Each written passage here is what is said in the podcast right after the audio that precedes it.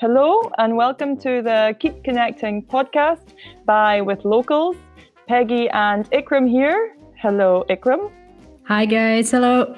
With Locals is a platform where travelers and local hosts usually connect to then explore the city and its culture together physically in the city, as offline connections are currently not possible and crucial measures are being taken to prioritize everyone's health and safety. We have to be creative. This podcast has been initiated in response to the outbreak of COVID 19 and has the aim to still connect people and cultures from all around the world online. So, as summer is soon approaching, people are getting anxious to finally leave their house or even their town or city as rules start to relax. However, the way in which they travel will most likely be different than what they were used to before. For this episode, we talked to two hosts from two very different kinds of cities. As borders begin to open and tourism begins to be a possibility again, we want to find out how the near or even far future might look for them in terms of tourism. All so, right, Peggy, thanks. So, uh, yeah, let's get right to it, right? Um, yeah, let's start with introducing our first host, which is Dina.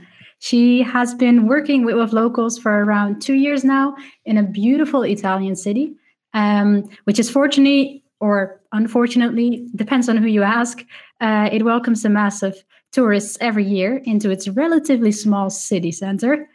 Um, and she is one of our favorite Florence locals. Hi, Dina. How are you doing? Hi. Hello, Ikram. How are you?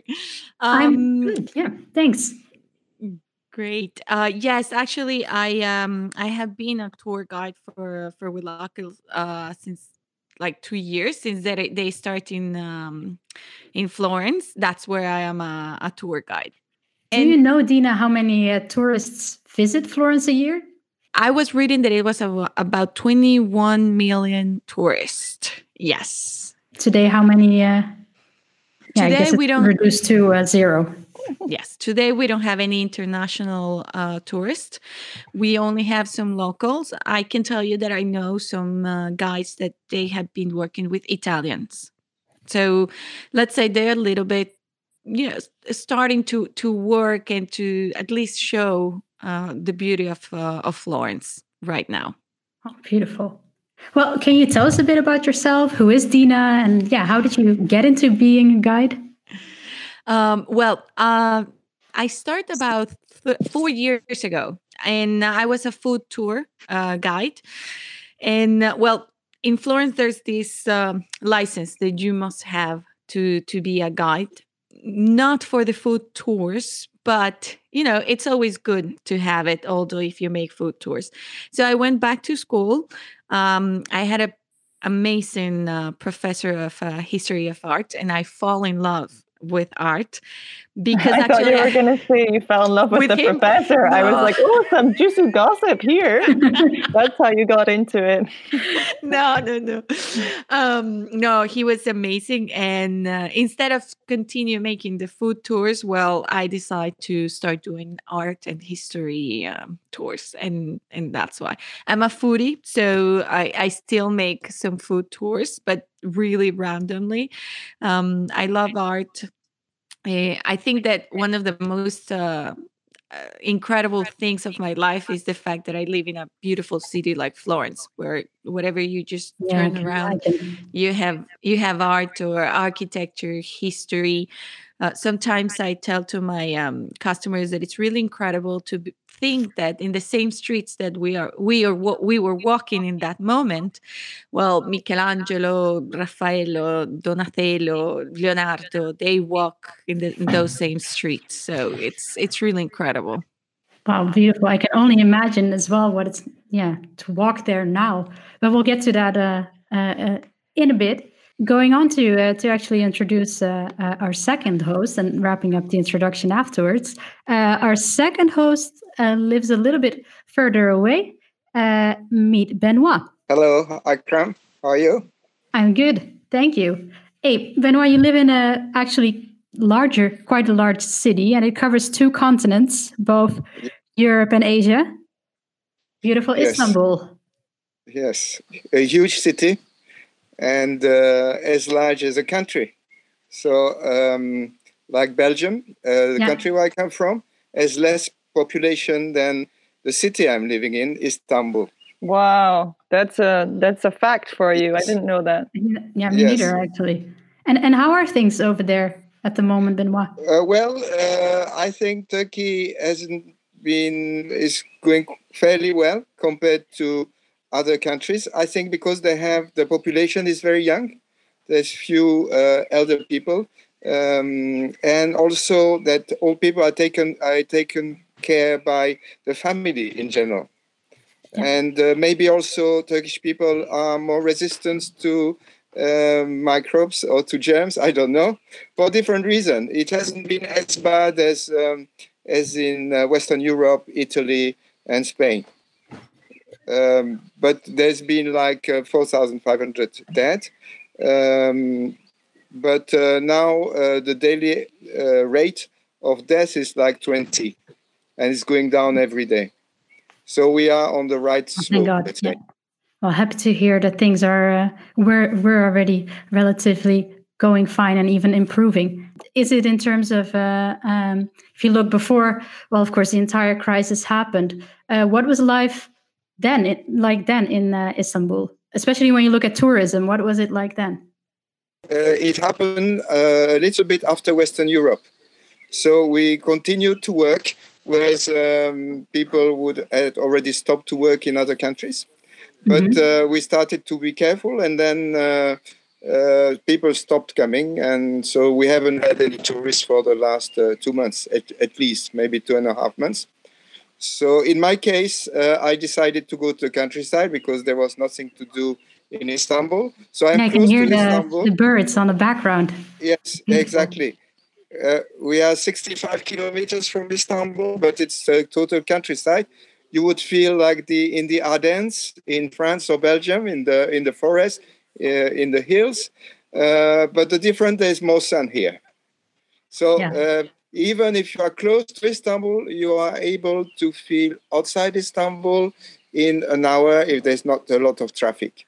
And and just out of curiosity as well, how did you end up becoming a guide in uh, in Istanbul?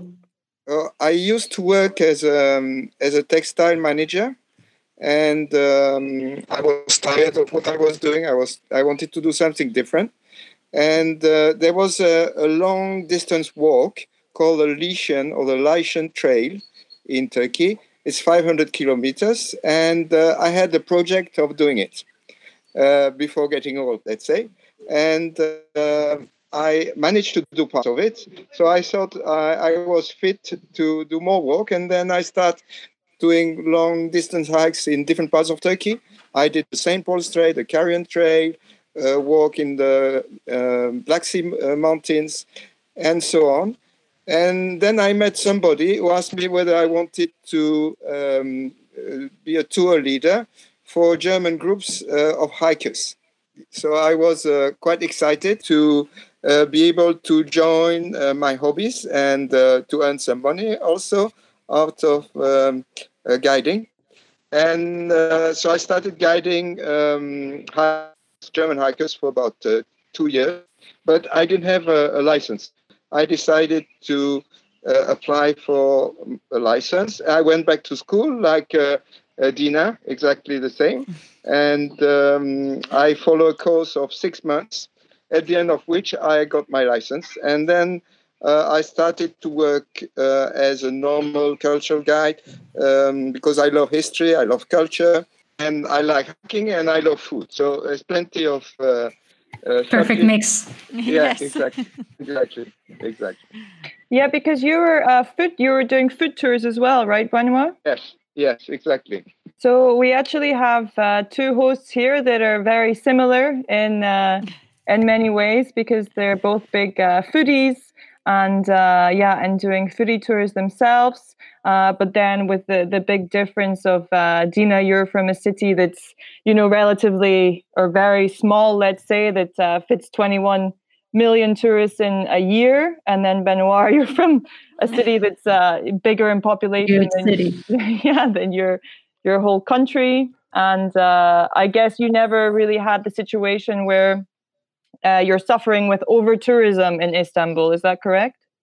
Uh, no, maybe in the city center uh, when there was the, the cruise ships, uh, because most of the cruise ships um, they only stay one night or one day in in the city, and they want to see as much as possible, and they stick to the um, to the main uh, attractions like uh, Hagia Sophia, the Blue Mosque, Topkapi Palace. That's all.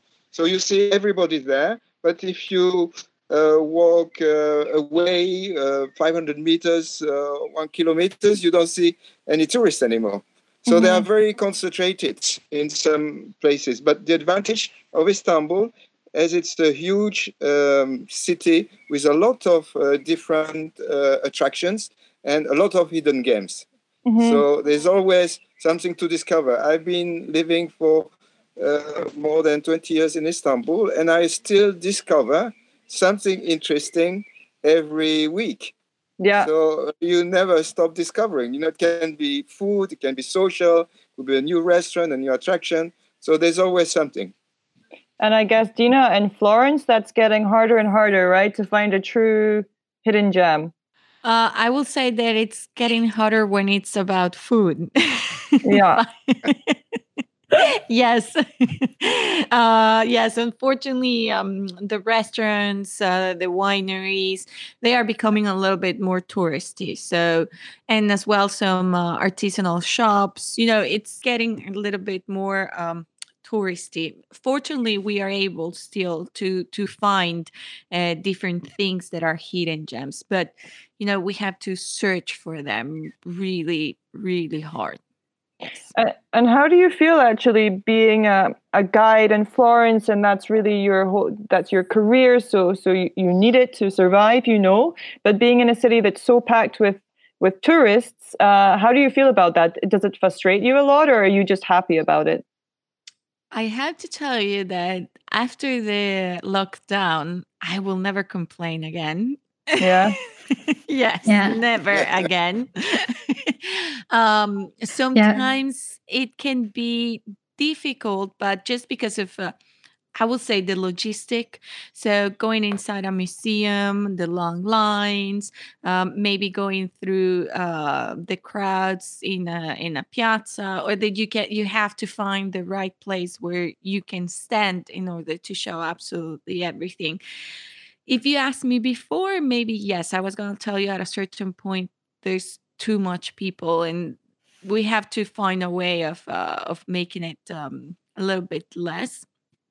Yeah. Now after the lockdown, I'm missing a lot my job. Um, being able to walk through the cities and through the city and see all the persons, the tourists that they are admiring uh, the beautiful city where I where I live so it's it's really hard. In this exact moment i can tell you that i miss all of that. I miss the crowds i miss the chaos i miss absolutely everything. So so i will never complain again. Obviously we have to mm. think that um everything has to be more a little bit more slow obviously because the city is too small. Yeah. so so, so yes at a certain point we will need a, a slower kind of tourism but that doesn't mean that we don't we don't like the tourists that's what we make. That's our job. That's our life actually. Yeah. So, yeah really uh, what you're saying also really reminds me of um, a podcast that we did earlier with some hosts from rome. And then we had valentina who is a guide in the vatican museum. And she was like yeah you know it was so crowded in the vatican museum. And when she would go there she would sometimes wish that the crowds would be gone. But then she said yeah now I just want my crowds back. Just please bring, give them back. and exactly, yeah, because it's exactly. strange to That's see. how you feel. Uh, yeah. I wanted to ask you, Dina, how how are things going in, in Florence now? Or are things starting to open up for uh, for tourists and the general public over there? Uh, the, between the second and the third, the museums start opening. Obviously, every museum and church had uh, different dates when they open, but most of them are already open um, you can go and visit. Uh, obviously, there has to be a reservation made before you visit um, the museum. And um, the, it's a smaller number than usually of persons that can be inside the museum. So Mhm. for obviously safety reasons, and in order to be able to stay in one room with the uh, distance, uh, all trying to to uh, follow all the rules that we have in this moment of uh, coronavirus. And and do you see some potential challenges with that, like how it's going to go? Say you start getting tourists and these rules are in place. Have you got any worries or concerns there about that? personally even if i have only two persons or yeah or a bigger uh, group i will always have to use the the headset uh, Okay. because we all need to be in a, in a distance and you can imagine going inside a, a museum you cannot scream right so, yeah, yeah. so i will need it and for me sometimes that feels um unpersonal okay Yeah. I, I you know me Peggy, and you know that i'm Yeah. a touchy girl so I, you can't touch people anymore. yeah i cannot touch them anymore and i like them to be close to me and and that's my way and so so i'm a little bit concerned about that but i'm sure that we're going to be able to work uh, with that and my second concern is the fact that i always send my tours with a hug and i realized that that's not going to be able for Yeah. a period of time and that that i think is the the thing that makes me a little bit more sad Yeah, because these are the kind of things that really make you feel not like a guide, but like a new, almost like a new kind of friend or contact. You know that uh, that you have. It kind of uh, breaks that barrier down a bit. Exactly. Yes, you spend three, four hours, sometimes even two or three days with a person. So at the end, uh, yes, you become friends, and then uh, you get the text message uh, once a month to know how you are. So, so you know, it's it's really hard. That that for me, it's uh, it, it's the thinking that I had since the first moment that they said we had to keep the distance, social distance. Yeah. So that was my first concern. And do you think you will replace it with a, a bow, or or how do you think it will it will go for your goodbyes now? Well, um, first of everything, for uh, saying the the first approach, let's say, uh, yes, probably it's going to be a bow or a hug to myself, uh, to hug them, Aw. and yes, and and I'm thinking about something for the end of the tour, obviously. Yeah. So so yes, probably it's going to be a, a surprise, but I will always send my tours with something special because I like the persons to remember. You know, it's not only the tour, the information that you give, but it's the the the feelings, the what they feel is what they keep in their mind, and that's why they remember a tour guide. Yeah, for sure. And and what about in uh, in Istanbul at Benoit? What's uh, what's the situation there? How are things starting to open up? Yes, so uh, now uh, officially we are back to normal. Uh, all the museums are opened. Uh, yesterday I received some uh, videos from uh, colleagues who were in Hagia Sophia, Santa Sofia, and uh, but they were alone. They- Wow. people, uh, yes, still alone, but uh, the, the museums and uh, the attractions are opened again uh, Mhm. with no uh, with some restriction, of course, but they're open. But uh, ourselves, I think uh, more a lot of our tours uh, didn't include uh, going into the museum or into the attraction. Was more like a walking tour. So for that, that would be uh, more simple Mhm. because uh, you'll be able to explain a lot of the attraction from outside the main building.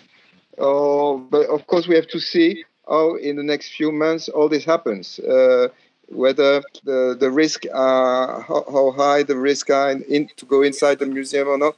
So it will take some time to to be sure.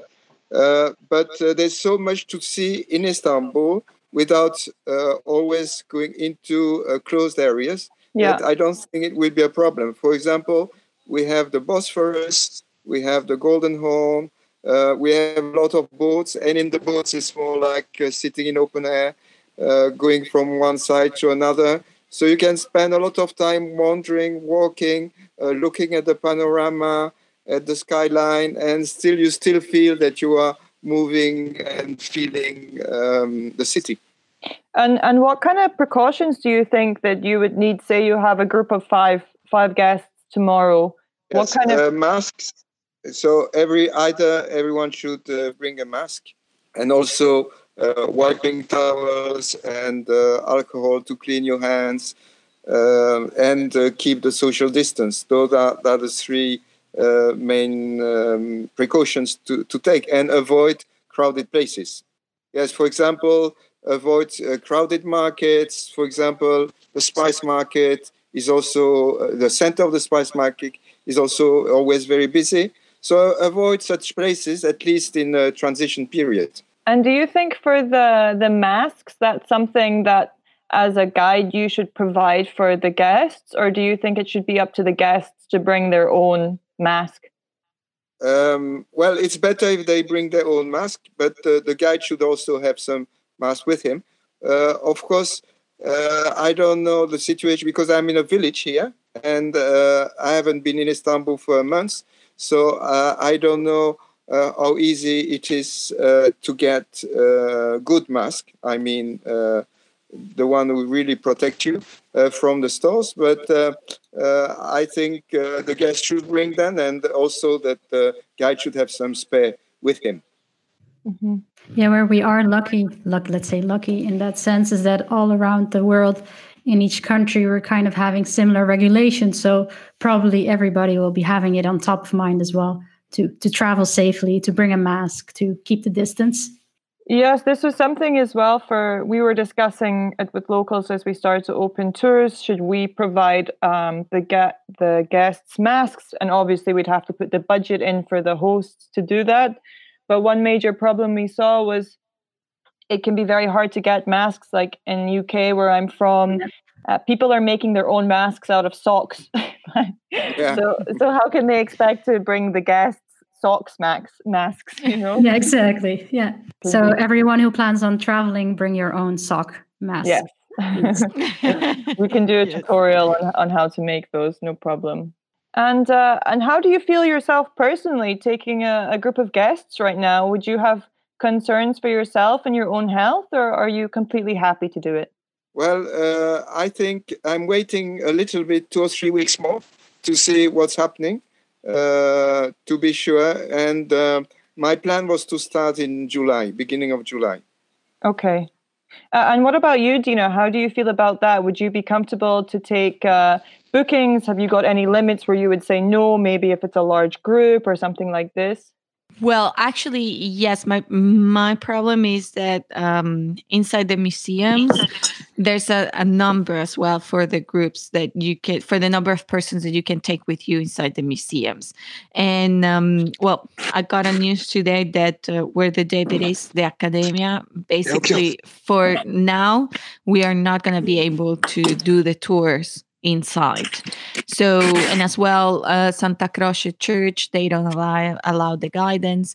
So, you know, it's it's a little bit challenge in this period of time uh, mm-hmm. how to do our work. Mm, I think that a big group. Um, it's not doable in mm-hmm. this moment so the best thing is uh, the small groups families just like i work with uh, with with locals and wait for a second moment to do the larger groups. I I don't feel that having 10 15 persons in this moment it's doable but that's for for myself the other guides probably with more, more experience they can do it in a different way about the date um we will see i want to see how how the first tours how everything goes so so you know yeah. it's it's we don't have a, a, anything certain because this is all new for us. So we just have to test and wait for the results and see how it works for everybody. Mm-hmm. and i guess anyway um, as you know with locals uh, works primarily or with just uh, private tours and experiences. So our maximum group number is eight but on average you have three to four persons. Um, but of course, still a, a large part of the ma- market is uh, group tours. So probably a lot less people will be interested in these group tours. I, I think as well. Why, why would you want to join a group of thirty strangers? It Could be much more. Yes, this is a big advantage of with locals to only work with small groups and friends or family who know each other, who trust each other. So it's, uh, I think, in the conditions we are today in, it's the, the best solution. And I'm sure it will increase the, the success of with locals.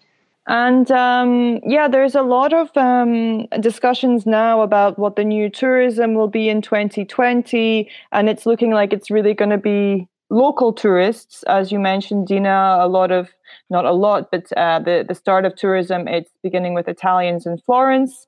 Um, so we kind of project a lot of uh, locals visiting their own countries in different places.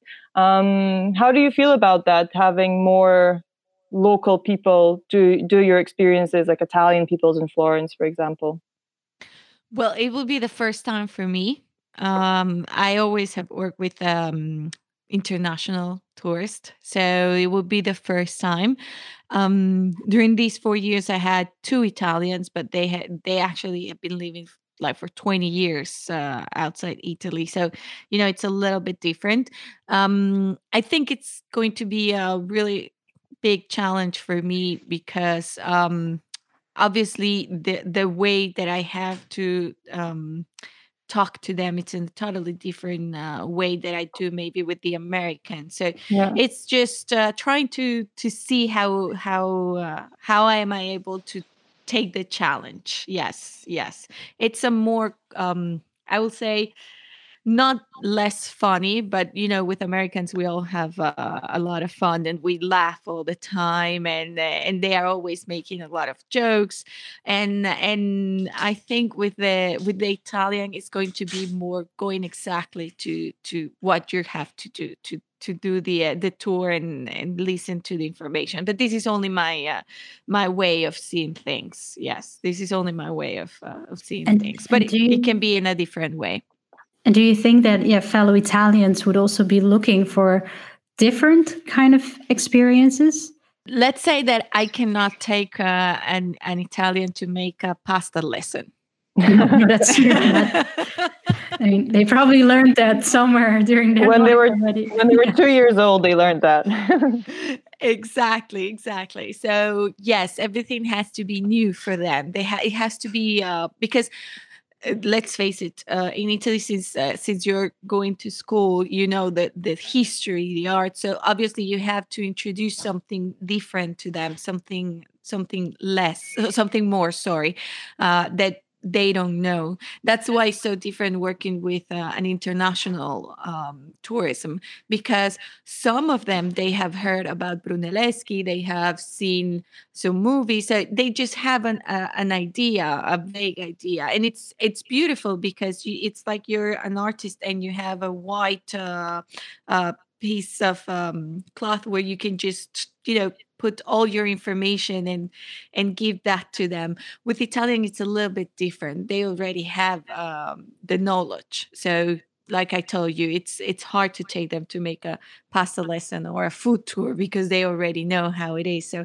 it's it's as well challenging because you need to find different uh, ways and tours in order to entertain the uh, pub- the italian public and and what about you, Benoit? How, how would you feel about because you're actually uh, you're originally from Belgium. So I've been taking tourists to Madagascar, Turkish tourists to Madagascar, and mm. to Morocco, to foreign countries, especially French-speaking countries, because they find it difficult to find uh, French-speaking guides uh, or Spanish-speaking countries. So I've been doing that, uh, but to tell them about their own country is a is a bit tricky because uh, you know, I'm not originally Turkish, so uh, tell them about their own history. And I've done it, you know, with friends or uh, relatives, and people know me. I've, take, I've taken them around the, the main uh, attraction of Istanbul because a lot of them, they don't know the details. Mm-hmm. Uh, also, now there's two type of tourism. There's been two type of tourism in Turkey. What we call uh, outgoing and ingoing. Outgoing would be Turkish people going traveling uh, abroad. Uh, ingoing would be foreigners coming to Turkey. So two different type of markets. also um, Turkish uh, people, middle class people who would be interested in visiting Istanbul, uh, want to do it on uh, Sundays in general because most Turkish people don't have long holidays. They're only free one day a week on Sundays or sometime uh, Saturday afternoon. So um, usually all those tours they uh, um, for local people take place on Sundays, not on weekdays. I, I think also a big thing is that you hear, I think not so much with these uh, private guides uh, or with locals hosts, but I see with the the big group tours they like to dramatize things and make these big stories for for the entertainment you know but a lot of it they're just telling like they're telling like very exaggerated or even lies. They just made up a story that another guide said and i think now they're not going to get away with saying these things. Nope. no no everyone will fact check everything that, that they're saying. Yes so, if we think a little bit more further into the future beyond uh, 2020, um, do you guys see, particularly for your own cities, uh, maybe to start with you, Dina, uh, long term changes um, from this?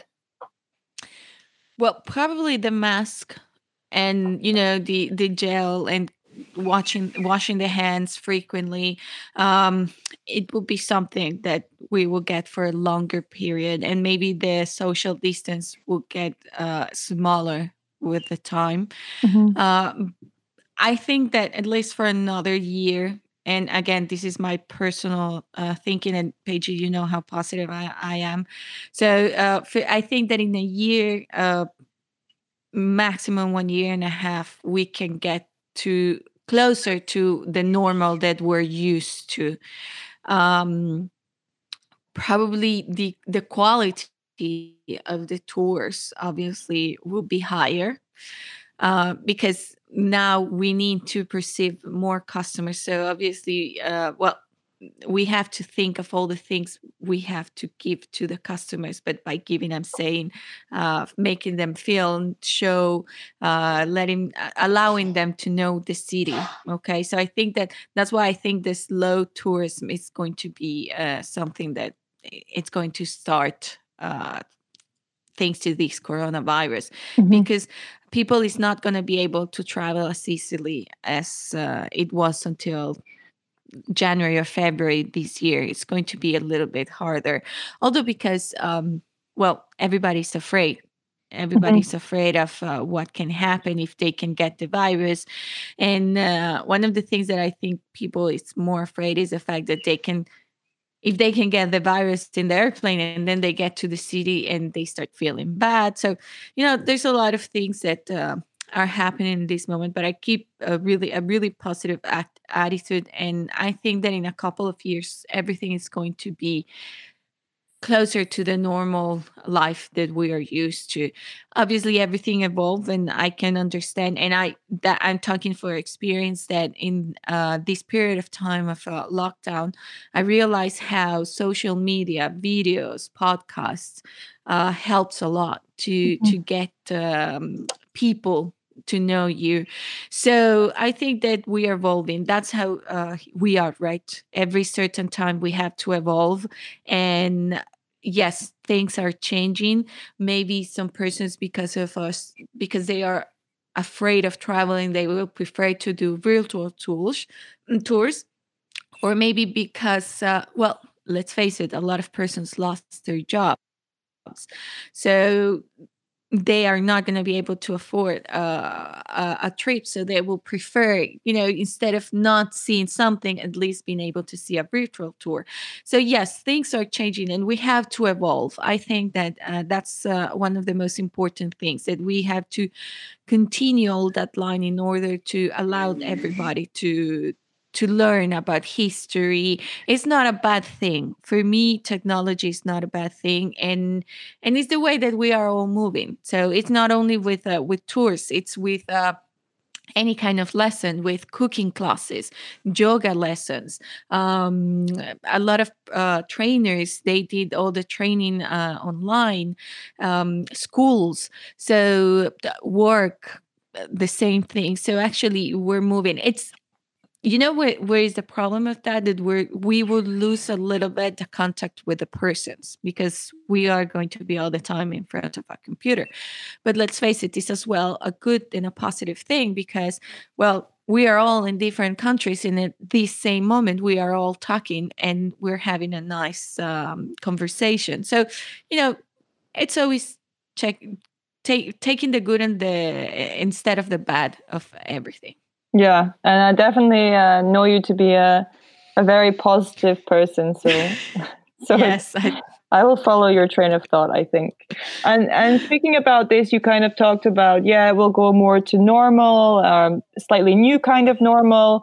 Um, do you think it's it's good for for Florence that was, let's say, a little bit uh, suffering from over tourism. Would would you be happy with a, a reduced number, but maybe higher quality of uh, of tour, tourism? Well, um, as a guide, because of the kind of the job that I do, I get tourists that they come just for half day or just for one day or they stay for a week or even more. So uh, for me that is not a problem but i totally understand places like uh, restaurants or stores uh, um, that at the end they don't get anything from those customers because maybe they just you know they're walking through the streets and they say a panino, they see a panino place and they get the, a panino from there. Um, so I I understand when some um, persons can complain about the persons that are not staying for a long period and that they call it slow tourism uh, in the city or maybe they complain about the cruise ships. Unfortunately as a person there's just a little that we can do about that. And and like i said i don't like to complain because at the end that's what it makes me being able to pay my bills and to do something that I love. Mm-hmm. So uh, yeah, I, I cannot complain. I, I don't share that kind of, uh, of, uh, of thinking. I don't share it a lot uh, at all. Benoit, what about you? How do you see the future beyond COVID 19, beyond 2020? Yeah. How will things look in Istanbul in, uh, in the sense of tourism? Yeah, I think the the mentality of the tourists might change. Uh, in the past, you know, you would you would come to um, a, a, new city and you would want to see the highlights and finish in one or two days. Uh, now, those highlights uh, can be potentially dangerous because the crowd of people. You will avoid crowd of people, so you. I think people will uh, spend uh, more time in one place, and uh, choose um, experiences uh, where there are not a lot of other people doing them, sort of private ex- experiences. For example, hiking, uh, for example, will be very popular. Uh, there will be more uh, people uh, demanding uh, to take them around in your own car or in a rented car because they don't want to move in the public transport or, or in um, even taxes and things like that. So I think that would provide uh, alternative for tourism, like also um, cooking classes, because in cooking classes uh, this involves few people and uh, one instru- one or two instructors and uh, a small group uh, like four or five people. Uh, so this will become more fashionable than the classical highlights and things like that and the people also would like maybe would uh, enjoy more uh, staying with families, which is possible in Turkey because people are very uh, helpful and uh, very very sociable and very hospitable. So uh, when I speak with the tourists and I ask them what is uh, what was your favorite experience? Always, ah, you remember when uh, we had a dinner with this family and they explained, and we met the children and they talk. That's what the people really usually enjoy. And now it will be the case more than ever. Yeah. So slow tourism, more social contacts, more getting into the feeling of the city and understanding, uh, trying to meet the locals, the people. I think we are going that way. So I think in so, the end, it, it, it sounds it sounds like the times can be a little bit difficult just now, but uh, in the future, it could look bright for for for tourism. In the end, that people will actually spend more time in the city and um, you know try to get more out of it and understand more the culture culture rather than jumping from city to city to city to city uh, very very fast so yeah i think it's been very interesting to talk to you both really about the your perception on, on tourism and how it's changing and i definitely feel like i, I learn a lot because you're both um, you know, professional guides. Yeah. Um, now to go a little bit away from the topic of COVID nineteen, Ikram has a couple. Yeah, of- we uh, we uh, we had a new segment uh, that we came up with, Peggy and I, and uh, uh, it's, it's nothing uh, crazy, nothing scary, but uh, just a couple of questions to uh, to try and get to know uh, our locals a little bit better. So, okay, you already said both of you that you're foodies. So maybe uh, uh, I'm going to ask you guys the same question, but first, Benoit, if there was only one dish that you could still eat from Turkey, um, which dish would it be? Only one. I love yogurt. yogurt. And uh, Turkish yogurt. yogurt in Turkey is one of the best in the world, and it's a bit Yeah, like it's so the good. the mayonnaise of the Turkish, of the Turkish people. They add yogurt everywhere, and uh, a lot of people also, uh, yes, make their own yogurt at home. We do it as well, and we buy our milk from the farm here and uh, uh, unpasteurized, so that we are. So we do um, the perfect yogurt here Sounds and delicious. local Turkish people might uh, eat uh, two kilos uh, uh, Two per week and per person Wow. of yogurt. wow, you guys must Well, have you Very must have healthy. very healthy guts. Uh, you know, your gut health is going to be off the charts. When you think of Turkish food, everyone thinks about kebab, which is uh, a bit a wrong idea about Turkish gastronomy. So we, we eat a lot of vegetables.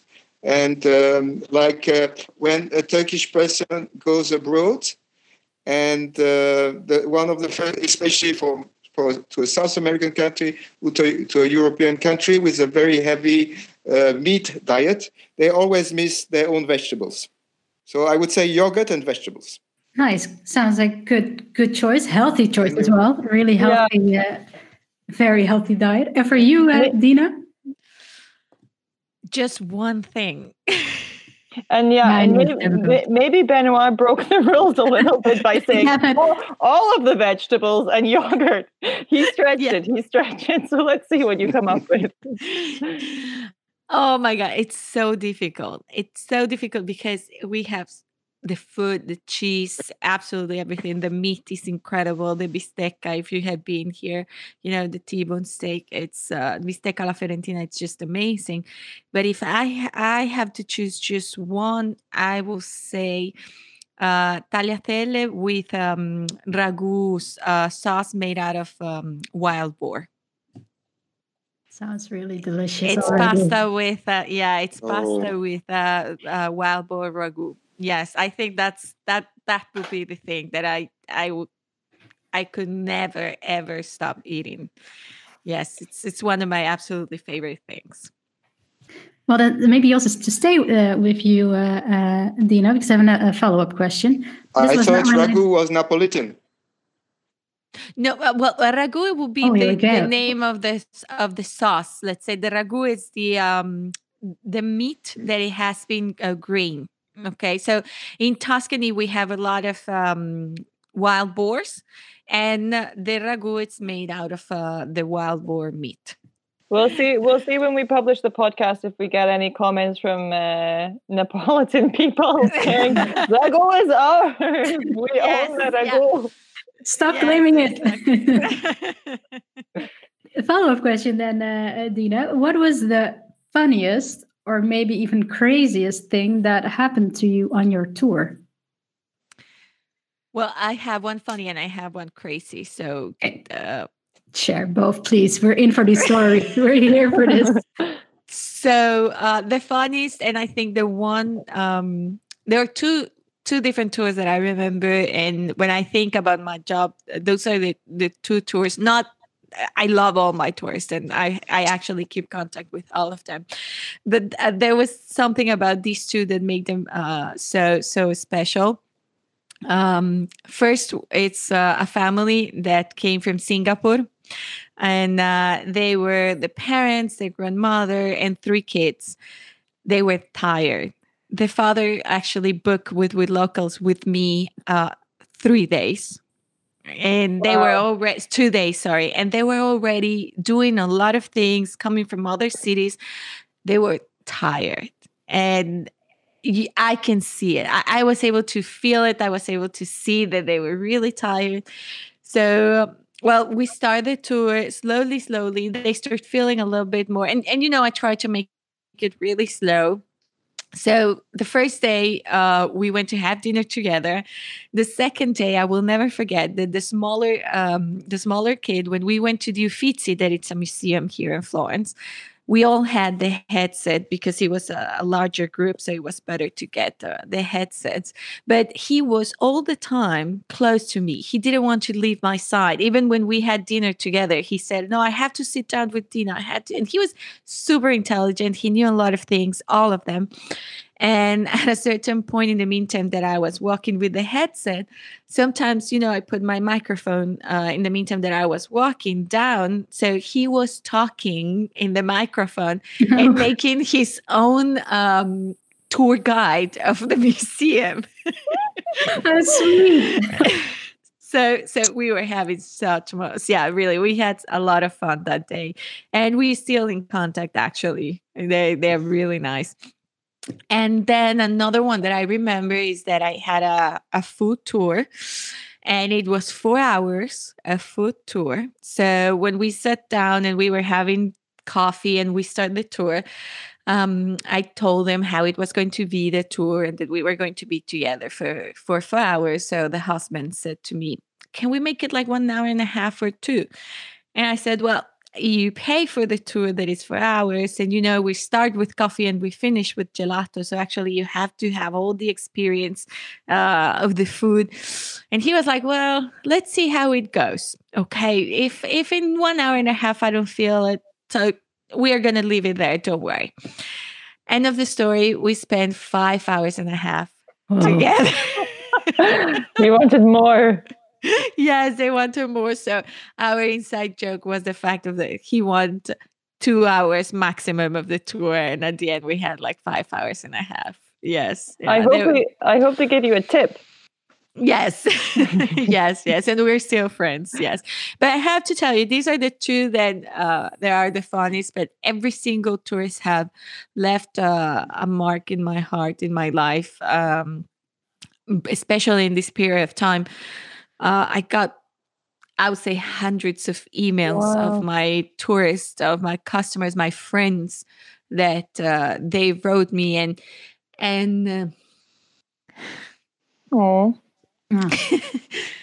and um, well they offer to send me whatever I needed. Uh, if I need a place where to stay, I was able to go with them. So you know, it's it's a really amazing job.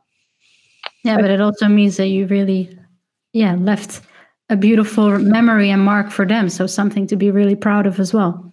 Yeah. Yes. Yes. Yeah. Yeah. Yeah. I, I love all of them. Yes. It's uh, so I picked these two just because they they make me laugh a lot. But every single customer has. I remember every single one. Uh, all of them. I I had something special which each person in each group that I that I I had since I started doing this as a job. That's really it's really amazing, and I think you will have plenty more to come in the in the future, Dina. Yes, yes I hope. So. I hope. Yes, I hope that too as well. And let's see if Benoit has any uh, fun or crazy stories to uh, to let um, us laugh. Yes, I have a, a few. Uh, one of them, uh, when I was doing the hiking tour in Cappadocia, I used to lead German groups, uh, like 14, 15 persons. And uh, at the end of the day, or once in a while, I would uh, organize a small surprise, like uh, something which was not on the program, uh, which would please the guests, like uh, bringing a bottle of wine and taking them to a place with a beautiful um, landscape and drink something together.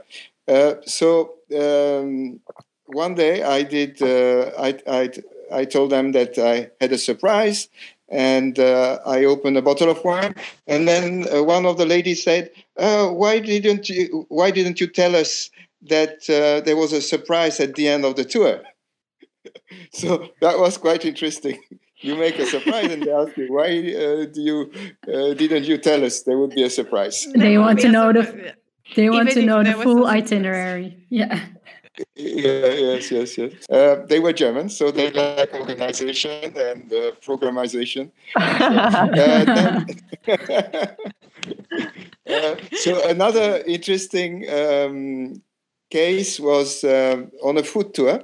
So sometimes I prepare breakfast at home and uh, I bring it to a, um, a coffee house, and uh, so it takes me like one or two hours for the preparation and and I have people tasting like uh, ten to twenty uh, different dishes. And uh, so I had this Can I uh, come couple. to your and- tour? yeah, yeah, yeah. So I'm also and, uh, joining. so I had, a, I, I had a, an American couple, and uh, uh, they I only had two person that day, and um, so they started to eat, but you know, like half a teaspoon of of uh, not even one third of what I had prepared. And then they said, ah, where do we go next? And then we went, uh, they hardly ate anything. And then they went to another place and uh, I asked them, um, would you like to try this?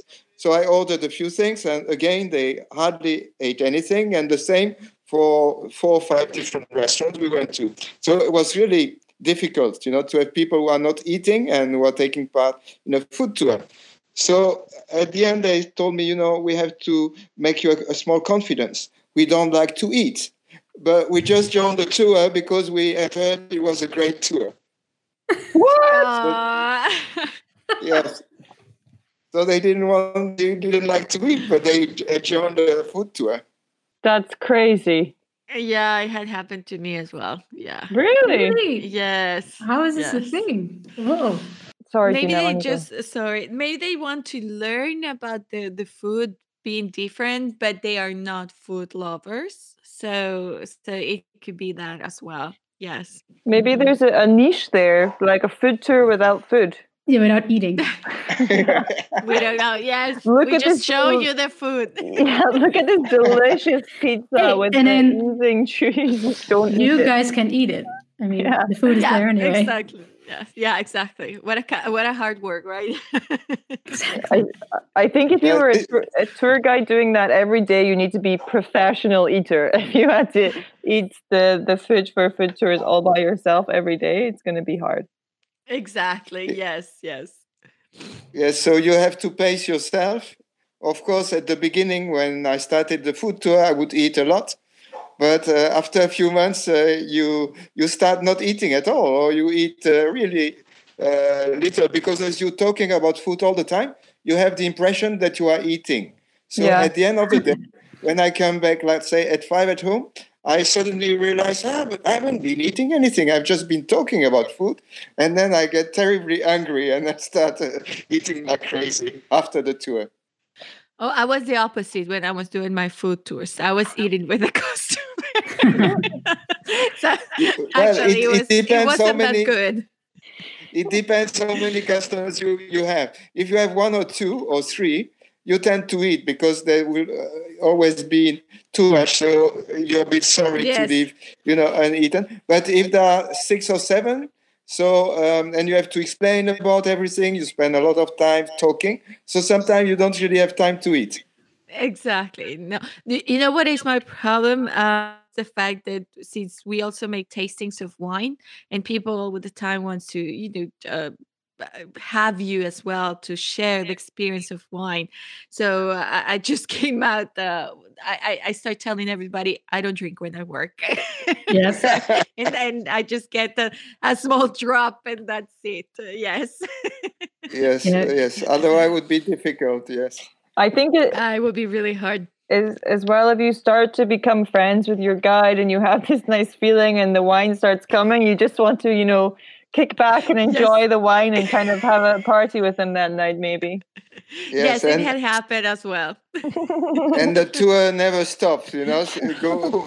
yeah, it can go forever. Four days later, you end up in a different city. And where am I? Instead of a five hours tour, four uh, four days. Yeah. exactly. Well, guys, wow! Thank you for sharing actually those moments, and also, uh, yeah, we now we know what we have to eat when we come to Istanbul and when we come to uh, Florence as well. Uh, before we finish up, I have one final question. Actually, Peggy and I uh, have one final question, uh, which we want to ask both of you as guides. Um, starting with you, Benoit. Do you have any advice that you want to share with travelers who come to your city? Um, well, uh, in the past, I used to say, don't take taxis. Um, you know, either walk or take the public transport course, now I don't know really, um, you know, with but the public transport was really good, and uh, the people would come with a taxi would always get late and get cheated by the taxi driver. So I would say, uh, try to find a hotel close to the place you want to visit. Uh, because uh, uh, people spend a lot of time and waste a lot of time in traffic jams. Yeah, yeah, that's I think very solid advice. Good one. And for you, Dina, what would it be? Uh, for me, it would be um, try to enjoy absolutely everything, to see the things in a different way now, uh, because it is like that. We are going to enjoy everything in a different way. Uh, I, I I never really believed that it was going to be so hard and difficult to stay at home in pajamas and watching Netflix every single day, right? So yeah, who would have known exactly? exactly. So so it was hard, uh, especially because when you get pajamas, you it all the time you don't realize what how much weight you're gaining. So it's pretty hard. Uh, but yes, enjoy absolutely everything that you see in every single city that you visit. Um, keep it with you in your heart because those are the things that actually uh, stay with us. And and well, this is an advice that I always give to my customers uh, at the first moment that we meet. I know that when you're on uh, holidays, you tend to relax and we tend to relax. I have done the same thing uh, because obviously you don't have the stress of the job and going from one there to one uh, place to the other one. But my advice is always to not to relax too much to just be aware of your surroundings because unfortunately um, in all the touristy cities because if I go to New York, it's the same thing. If I go to London, it's the same thing. I have seen it in Paris. So just be aware of the people that is around you because unfortunately, uh, there's pickpockets everywhere. So yeah. so so that's that's the main thing. Keep all your things with you. Uh, your backpacks in front of you. So this is the, the the thing that i always say to my customers. It's not a bad thing. It's just that i always say to my for example to my american customers what you would say to me if i go for the first time to new york? Yeah. be aware. Be aware. yeah, exactly. It's so, a golden so, travel rule. Exactly. Yes yeah. i would say that that's uh, that's an important thing to remember. Well thank you both actually for sharing these kind of advices, but also insights into uh, into your life with us here. And uh, well, we're going to wrap it up for everyone who was uh, was listening. So I hope that this episode uh, allows everyone who is listening to think in ways that they can now uh, soon enjoy traveling again um, and dream about delicious food. And even if it's uh, maybe a little bit closer to home, or people are going to uh, uh, jump on that plane safely and travel to beautiful cities like Florence and uh, Istanbul. Uh, we think that you guys, uh, Benoit and uh, and Dina, definitely shared some inspiration and very good stories with them. So Thank you. For everyone, have a wonderful morning, day, and good night. And you too. Thank you for everything. A big hug. a big virtual hug. Bye bye. Thank bye you. Bye bye. Thank you, Peggy and Akram. Thank you. Bye. Bye. Baci, baci.